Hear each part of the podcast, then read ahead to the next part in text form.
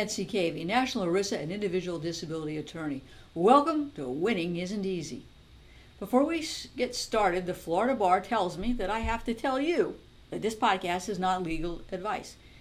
But nothing will ever prevent me from giving you an easy to understand overview of the disability insurance world, the games that carriers play, and what you need to know to get the disability benefits you deserve.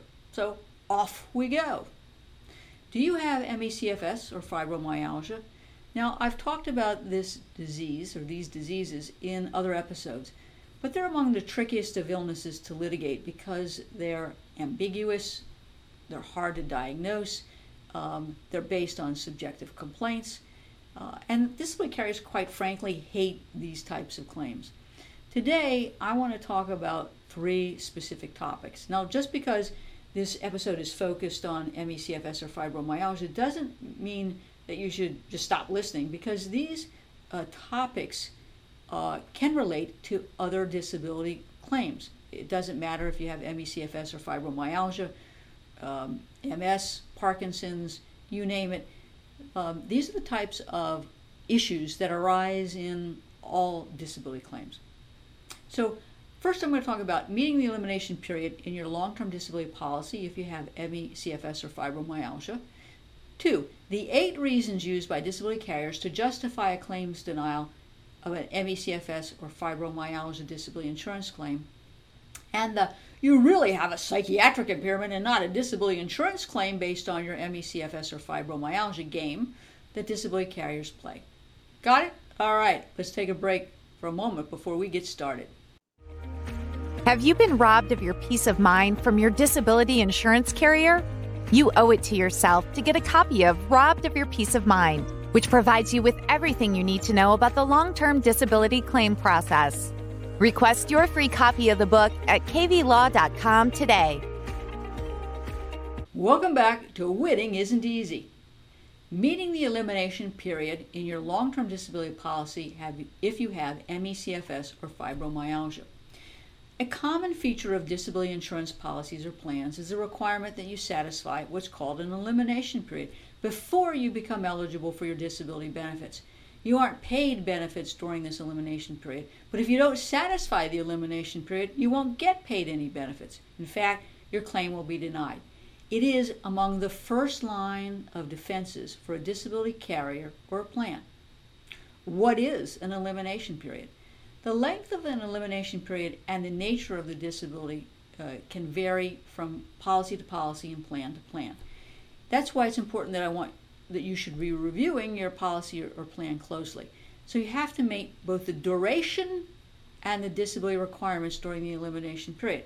Now, some elimination periods can be as short as two weeks, some can be as long as a year during this elimination period, generally you have to be disabled as that term is defined by your policy or plan. In some instances, that means you have to be totally disabled for the entire elimination period. In other instances, you can be partially disabled. And you have to know which it is and for how long before you stop work and apply for benefits. Because if you don't understand this and you don't meet the elimination period, you really can't correct it after the fact. So, when you're beginning to have problems and you're thinking about going out of work, get the blasted policy and plan and read it. Understand what you have to show. If you have to show that you're totally disabled, you want to make sure your doctor's going to support a total disability elimination period for however long that might be. If it says that you can be residually disabled, then you need to make sure that your earnings fall below normally 80% of your um, pre uh, disability earnings. And there are some elimination policy provisions that say you have to be totally disabled for a period of time and then you can be residually disabled. Or you can be residually disabled and then you can be totally disabled so long as it occurs during the elimination period.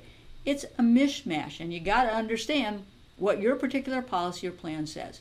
So let me give you an example of how this can go down. This is the case of Tranbarger versus Lincoln Life. It's a case out of Ohio. Trans Barger was an accounts receivable manager for David Feldman Worldwide, and she became disabled as a result of fibromyalgia. Her employer's disability policy had an unusually lengthy elimination period that required her to be totally disabled from performing each of the main duties of her occupation for 180 days within a 360 day period. All right, everybody's already starting to probably glaze over with these numbers, but they're going to be important. She applied for disability benefits and it was denied because her medical records didn't establish she was totally disabled during the elimination period. Lincoln reviewed her medical records, her physical therapy records. They took her statement. And while she may have experienced severe and disabling symptoms on some days, on other days she didn't. Um, and that's consistent with the nature of fibromyalgia. So what happened was they actually got the calendar out and they looked at the days, they looked at the medical records, they tried to figure out whether or not uh, she was consistently totally disabled. And of course, they took her statement to nail down whatever it is they thought was going to be the basis of the denial. Ultimately, what happened was the court agreed based on their own review of the medical records, the physical therapy notes, and her statement. This was not a well planned out disability claim. So, what are the lessons to be learned? I think this case is instructive for a number of reasons. The lessons first learned are one, before you stop work and apply for your benefits, get a copy of your policy or plan and review it cover to cover. Two, understand how long the elimination period is and what you have to prove during the elimination period to establish your entitlement to benefits.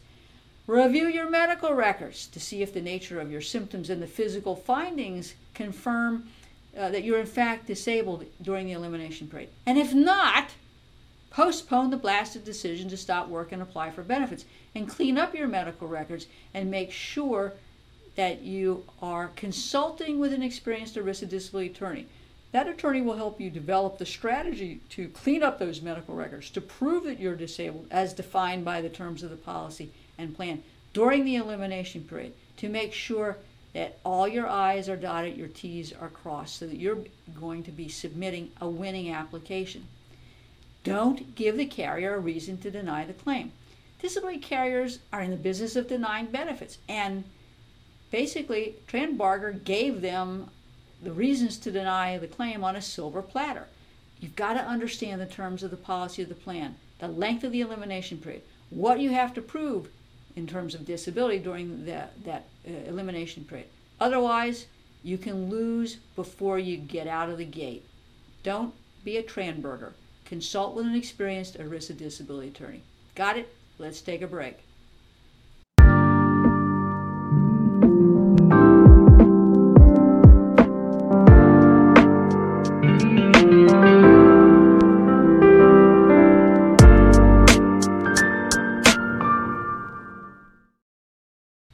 Welcome back to Winning Isn't Easy.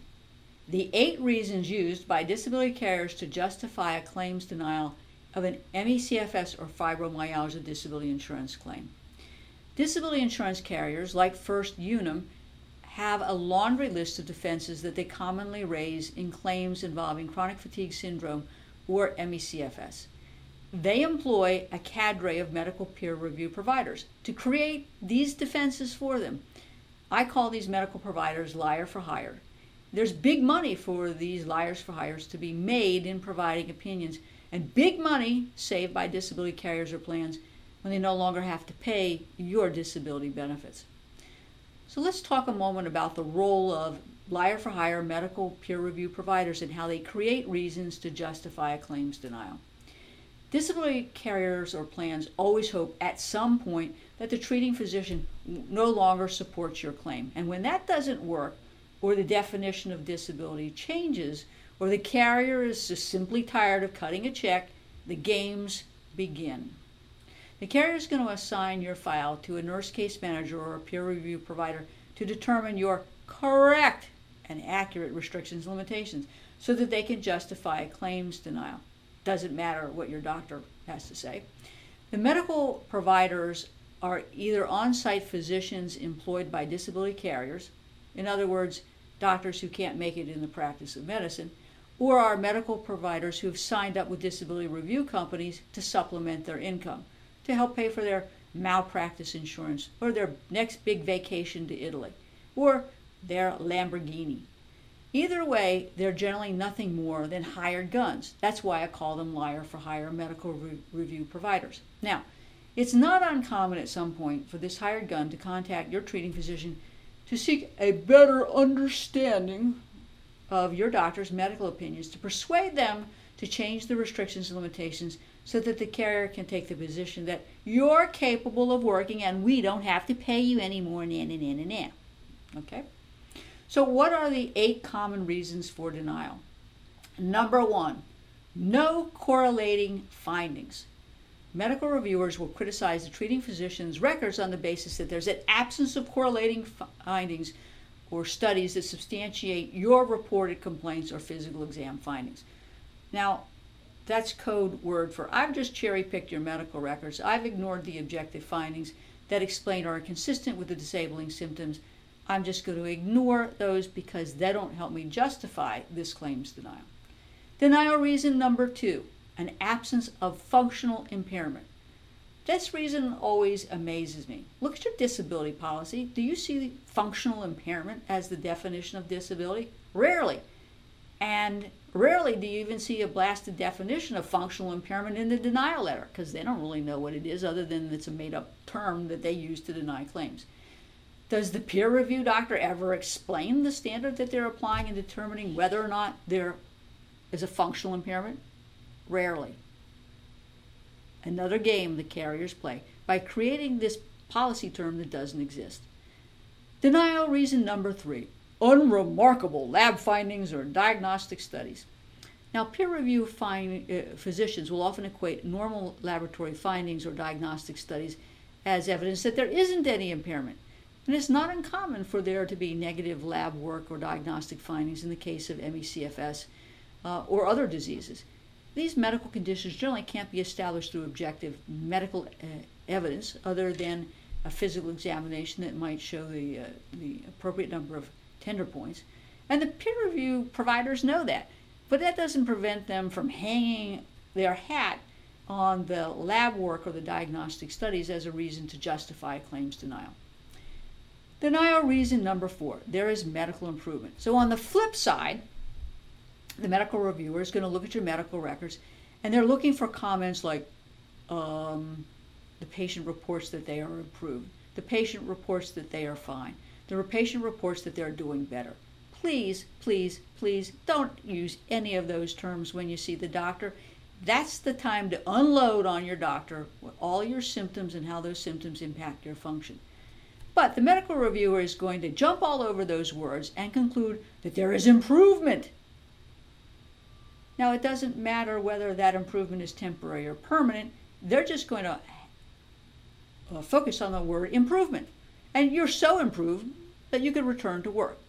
Now, of course, that generally isn't the case, but those words can come back and bite you. So don't use those words. Denial reason number five the level of care is not sufficient. Is your head spinning yet? So the medical reviewers often will comment that the lack of escalating care or medication is inconsistent with the reported level of impairment, pain, or fatigue. And as a result, you're capable of working. Now, that's an argument that I always like to attack by having the physician on appeal address the level or nature of, of the treatment. But I think that, that that unfortunately is a common reason that liar for hire peer review doctors use to justify a claims denial. Now, of course, they're not the one who ultimately denies the claim. They're the people who are creating the ammunition with which to deny the claim. Denial reason number six there are no side effects of medication. Now, I know that medication for treatment of ME/CFS uh, has numerous side effects that can impair your functionality. There's Benadryl, Zoloft, lorazepam, Adderall, Lyrica, um, all sorts of medications that have known and reported side effects and you're probably taking multiple medications. Now, peer review providers are going to scour your medical records looking for medication side effects. If they don't see any, they're going to think that there aren't any side effects that would give rise to a level of impairment warranting restrictions and limitations. That's not the standard of disability either. And they purposely fail to address the known side effects caused by the combination of these medications. So they'll take silence in your medical records as a, as meaning that you have no side effects or that they aren't disabling. So please, if you're having side effects, report them to your physician and make sure that you're noting them on any activity of daily living forms that you're being sent by the disability carrier. Denial number seven there's no objective evidence of the diagnosis. And of course, their position is this is all subjective. And they'll argue that doctors always rely on the complaints of patients regarding their opinions about the diagnosis and the restrictions and limitations. That's just the nature of these types of medical conditions. It doesn't matter if it's ME/CFS, fibromyalgia, migraines, mental health issues. If that was the criteria for disability, nobody would be entitled to their disability benefits because there's generally not objective evidence to confirm these diagnoses. But I will tell you the courts across the United States have repeatedly criticized and reversed denials based on a claimed lack of uh, objective basis for the diagnosis. Nonetheless, if there is an objective basis, I want to see it in your medical records. If there are diagnostic studies or physical exam results that correlate with your complaints, we want the doctor to comment on those.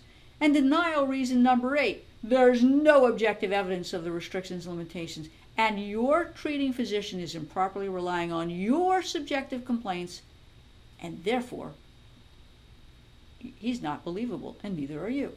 Now, this defense has some traction with some courts. They want to see an objective basis for the restrictions and limitations. Courts uphold these types of denials, and I often recommend a functional capacity evaluation or a cardiopulmonary exercise test or comprehensive neuropsychological testing in the case of cognitive impairment. Courts will recognize these tests as objective basis for the assignment of restrictions and limitations. So, what should you do if your claim has been denied based on one of these eight reasons? Now, you need to understand if this is an ERISA case, you'll only have 180 days in which to file an appeal. The appeal is the trial of your case, and you should be taking on every one of the purported reasons for your claim denial. In my office, we write appeal letters that are 25 to 65 pages long. They're filled with medical evidence, legal evidence, vocational evidence. We send them in as a shock and awe appeal uh, and we take on all the reasons for the claims denial and even uh, things that they have missed in, in terms of their uh, denial uh, that may not be you know, mentioned in the actual denial letter but may be discussed in the adjusting notes. We got to take them on because that appeal is the trial of the case. Once the uh, appeal process is completed and you've exhausted your administrative remedies, file a lawsuit. You can't add anything new. Now, most lawyers don't understand that. They think that this is like any kind of civil litigation and they can hold the best evidence till trial. That will destroy your case. So you need to understand that if you get a denial letter for one of these eight reasons, or all eight reasons, or even reasons I didn't list, you should be consulting with an experienced ERISA disability attorney to help you file an appeal. Got it? Let's take a break. Are you a professional with questions about your individual disability policy? You need the Disability Insurance Claim Survival Guide for Professionals. This book gives you a comprehensive understanding of your disability policy with tips and to dos regarding your disability application that will assist you in submitting a winning disability application. This is one you won't want to miss. For the next 24 hours, we are giving away free copies of the Disability Insurance Claim Survival Guide for Professionals. Order yours today at disabilityclaimsforprofessionals.com. Welcome back to Winning Isn't Easy. The you really have a psychiatric impairment and not a disability insurance claim based on your ME/CFS game that disability carriers play. Now, disability carriers like First Unum play lots of games in ME/CFS claims. And one of the games is called You Really Have a Psychiatric Impairment. You don't have a disabled disability claim. Uh, it's all in your head. What do I mean by that? So let me give you the story of Tam, uh, Miss Tam, who was a software engineer, and she had chronic fatigue uh, and ME/CFS. Now, this is a case out of California, and it is versus, versus First Unum. She applied for it. She was paid her short-term disability benefits after a carrier IME found that she was severely impaired. The IME noted she was depressed, anxious, and tearful during the IME. And the IME concluded that she had major depression secondary to CFS. She applied for her LTD benefits and made it clear that she was disabled not by her mental health conditions, but from a physical standpoint, which is appropriate. Now, Unum had her claim reviewed by four physicians. One was an occupational medicine doctor, another was an internist. And neither, in my view, are competent or qualified to evaluate an ME/CFS case. Uh, and that, unfortunately, is a common thing that we see in denials. Now, notwithstanding her request, Unum had her case reviewed by a Dr. Cletty, a uh, psychiatrist. Uh, Cletty didn't re- actually examine Tam. He noted her history of mental health treatment, including um, prescriptions, and he commented that her symptom complaints, particularly fatigue and cognitive dysfunction, were common in psychiatric illnesses. Now, guess what? They're also common and hallmark symptoms of ME/CFS and fibromyalgia. Uh, Dr. Cletty alleged that her infectious disease specialist had made no mention of any psychiatric concerns, conditions, or impairments. That was wrong. In fact, the uh, treating rheumatologist, infectious medicine specialist had. Um, but you can see this is the beginning of the cherry picking expedition. Uh, Cletty disagreed with the medical opinion provided by the short term disability provider's psychiatric IME. And again, this isn't uncommon either, where the LTD peer review provider disagrees with the short term disability peer review providers. Now, for some unknown reasons, uh, Unum doubled down on the psychiatric evaluations and used a guy by the name of Stuart Shipko. He's well known in the ERISA world. Just Google him, look at the cases, and uh, you'll figure out what's going on. And Shipko, of course, did not examine her, but um, looked at the records and ultimately disagreed with the IME doctor. So Cletty and Shop Shipko didn't think that Tam was disabled uh, from a psychiatric standpoint, um, and but they never really addressed the, the, the physical aspects of her disability, which is what she had asked to be done. They went off on the well, we think it's all in her head analysis of this claim, and of course Unum denied the claim.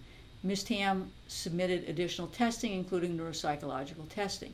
So Unum played another game. Uh, they had the file reviewed by a fifth doctor, Dr. Norris. Dr. Norris specializes in family medicine, occupational medicine, and aerospace medication medicine. Not a rheumatologist, not an infectious medicine doctor. And Norris said, eh, well, you know, so much for those neuropsychological reports. They're not time relevant, and um, I don't think they're important. And by the way, I'm not really going to comment on the physical aspects of her disability. So obviously, at the end of the day, Unum opposed the denial, saying that she could do the duties of her regular occupation. Fortunately, she didn't give up, and she filed a lawsuit. And I will tell you that the judge was not impressed with the Unum playbook denial, noting that not one of the five peer review providers had any experience with her multiple medical conditions. Uh, he noted that Cletty and uh, Shipko focused on the psychiatric aspects of the claim, even though it wasn't the basis of the claim.